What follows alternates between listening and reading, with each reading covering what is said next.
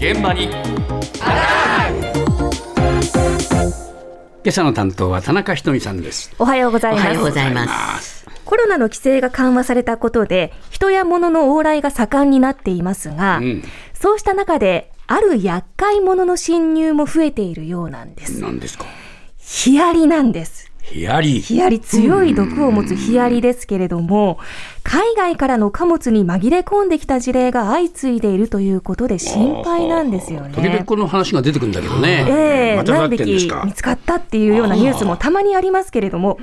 そんな中、ヒアリを防ぐための新たな作戦を環境省がこの秋からスタートさせるようなんです。うんどんな作戦か、環境省外来生物対策室の宗像直樹さんに伺いました。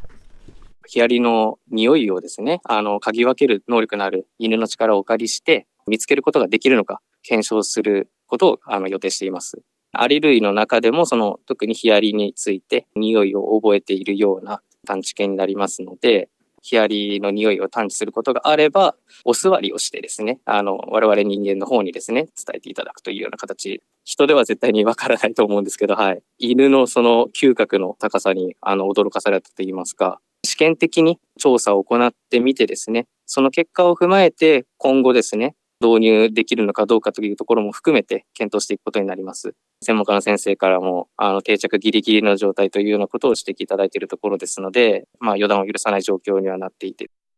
ほう。ヒアリの匂いがわかる犬がいるんですか？それを使うんですよ。そうですか。よっぽど尊敬してるんだね。もう、あの、嗅ぎ分けてお伝えしていただくということなんですけれども。ね、敬語使ってるもんね。はい、もう、お犬様々なんですけれども。様々なんだな。麻薬探知犬っていますよねえ。えあれと同じ要領で、ヒアリの匂いだけを嗅ぎ分けられるビーグル犬がいるということなんで。犬ですすか。はい。えこちらは実際に荷物が行き交う港のコンテナ置き場などで、ええ探知犬と調査員がペアで見回ります。ええそしてヒアリを発見すると、お座りをして知らせてくれるという大変賢い犬なんですね。ねはい。まあ、刺されたら、焼けるような激しい痛みに見舞われたり、最悪の場合、アレルギー反応で命の危険に関わることもある、まあ、特定外来生物に指定されている怖いアリですので、はい。何としても日本に定着する前に食い止めることが大事になってくると。で、こちらの探知犬はすでに台湾やオーストラリアなどで導入された実績があるそうなんですけ。はいえ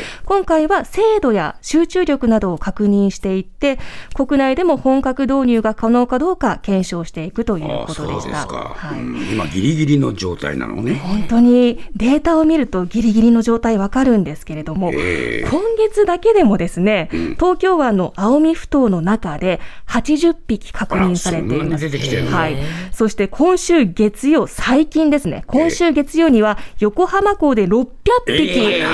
確認されていますので、もうええどうにか入ってくるものをしなきゃいけないということで、現場では対策が急務進められているということなんですけれども、さらにアリに関して心配なニュースがもう一つ出てきているようなんです。はい。こちらも同じく毒を持つ外来のアリ、コカミアリが今年国内で初確認されたというニュースがあるんです。コカ、コカミアリ？コカミアリというアリなんですけれども、ええ聞き慣れないですよね。ねええ当時の状況についてですね、岡山県倉敷市の水島港で調査を行っている株式会社ニュージェックの中上義文さんにお聞きしました。今年の7月3日ですね、に岡山県の水島港でコカミアリっていう外来のアリを見つけております。30個体ほどですね。コンテナの下出入りしてるような感じになるんですけど、まあ、ものすごい小さいアリで、あの、1、2ミリぐらいなので、もうパッと見全然わからないゴキブリホイホイみたいなのを設置してるんですけど、それにこうかかってるのがまず確認されたと。まあ一応ヒアリとか赤カメアリっていう、そういったものがまあよく入ってくるんで、まずそれがいないかどうかを念入りにチェックしてるんですけど、まあそれでもないし、かといって日本の在来のアリでもないんで、うん、これちょっとどうかなっていうので、一個一個見ていくと、どうもコカミアリの可能性が高いんじゃないかと。まあ、えらいことになったなと思いましたね。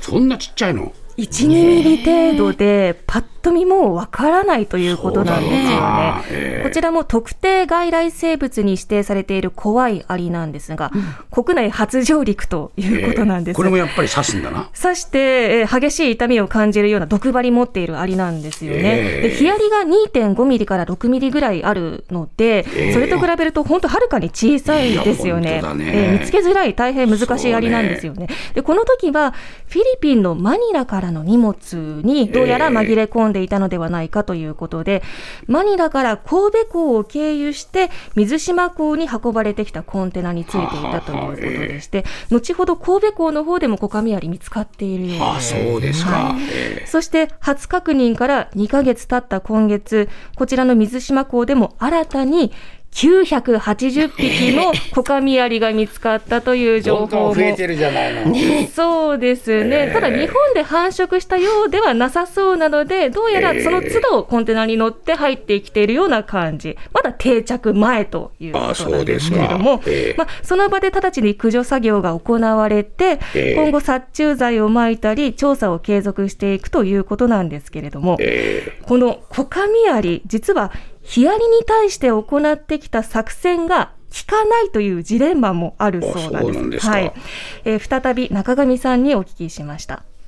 ヒアリ対象にするなら、おやつのカッパエビセンをちょっと置いといてですね、おびき出せるというか、どの辺によくおるかっていうのを調べるんですけど、このコカミアリはほとんど来なかったんですよ、その時。で、いろいろ話聞いてると、コカミアリはやっぱカッパエビセンじゃなくて、ピーナッツバターがいいとご意見をいただきましたね。まあ、それでももう歩き回って探して、やっと1年間に1回見つかるか見つからないかなんで、まあ、犬が歩いていてすぐ見つけてくれるんなら、とても助かりますけど、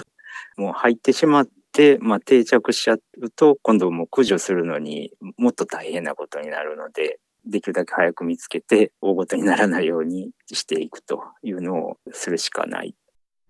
ピーナッツバターか。アリにも好みがあるようなんですよね。あの、コカミアリにはピーナッツバター作うん。戦、そしてヒアリにはカッパエビセン作戦。これ、現場の常識だそうなんであ、すが。そうなの？はい、こうしたものを使い分けながらおびき出していくということなんです。ええまあ、特にヒアリは6年前からもう確認されているものですので、実は今年法改正がなされていて、え要緊急対処特定外来生物というカテゴリーが新しく作られて、ええヒアリ対策に予算が集中できるようになっているんです。ああ、そうですか。はい。ただもしも今後日本で定着してしまったら、もしかするとサンダルでは歩けないような地域も出てくるかもしれない。まだヒアリも定着はしてない。まだヒアリも定着してないんですが、ギリギリの状況ということです。ええじゃあこのコカミアリはどうなるんだ。そうですね。ねえ、ピーナッツバターぐんぐんそう。塗りまくって。そこら中ね。え、でも本当にこれは大変ですね。対策がね。